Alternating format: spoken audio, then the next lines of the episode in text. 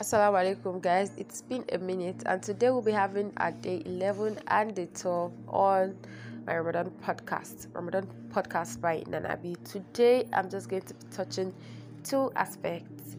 The first one is about um, meal prep or meal plans yes. In Ramadan there are times where things just get out of hand or they don't go as we have planned and we just realize that it's iftar and then we are unable to finish our cooking or we have not even started cooking at all. So this is where meal preps work. This is where meal plans work. When you have a meal prep something you already pre-cooked or even cooked and stored in the freezer or something that you have already you know simplified. Maybe you want to um, prepare porridge for iftar or yam and eggs for iftar and you already had the plan ahead.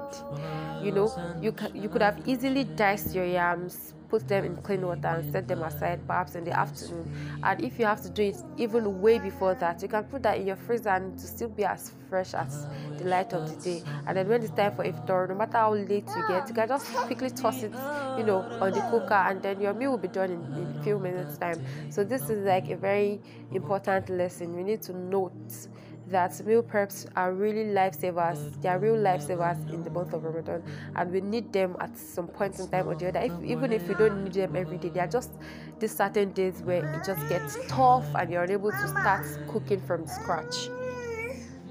And second one I want to touch, inshallah, is about it's going to be about doing whatever it is you are doing, especially in this month for the sake of Allah. It's very easy to want to do things for the sake of people because you know one thing is people can give us direct instructions people can tell us to do this and that people can designate we can be under people and then they give us certain tasks to fulfill. So it's very easy to want to do that thing to please them or to ensure that okay we have been able to meet up with the expectations of us.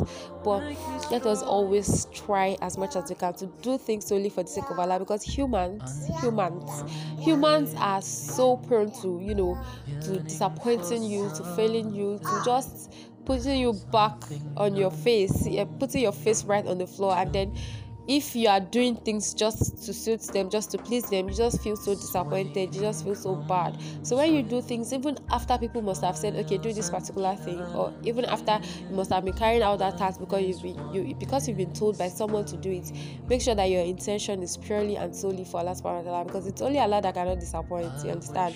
But people no no no no no try not to do things for people because when you do that people have they just we we humans we just have a way of not showing up we just have a way of telling people that are counting on us that we are not worth you know that position they have put us on or put us to we are not worth the expectations. That's just how we are. We are just prone to, you know, flaws. We are prone to making mistakes. So let us try as much as we can, especially in this month of Ramadan, to do things solely for the sake of Allah. And when we do things for the sake of Allah, aside from the fact that we will we'll be satisfied that okay, this thing I know that I'm not going to be disappointed. Our reward will be in full with Allah subhanahu wa ta'ala. Allah subhanahu wa ta'ala already promised us that. So let's try as much as we can to do things solely for His sake. So that will be all for today's.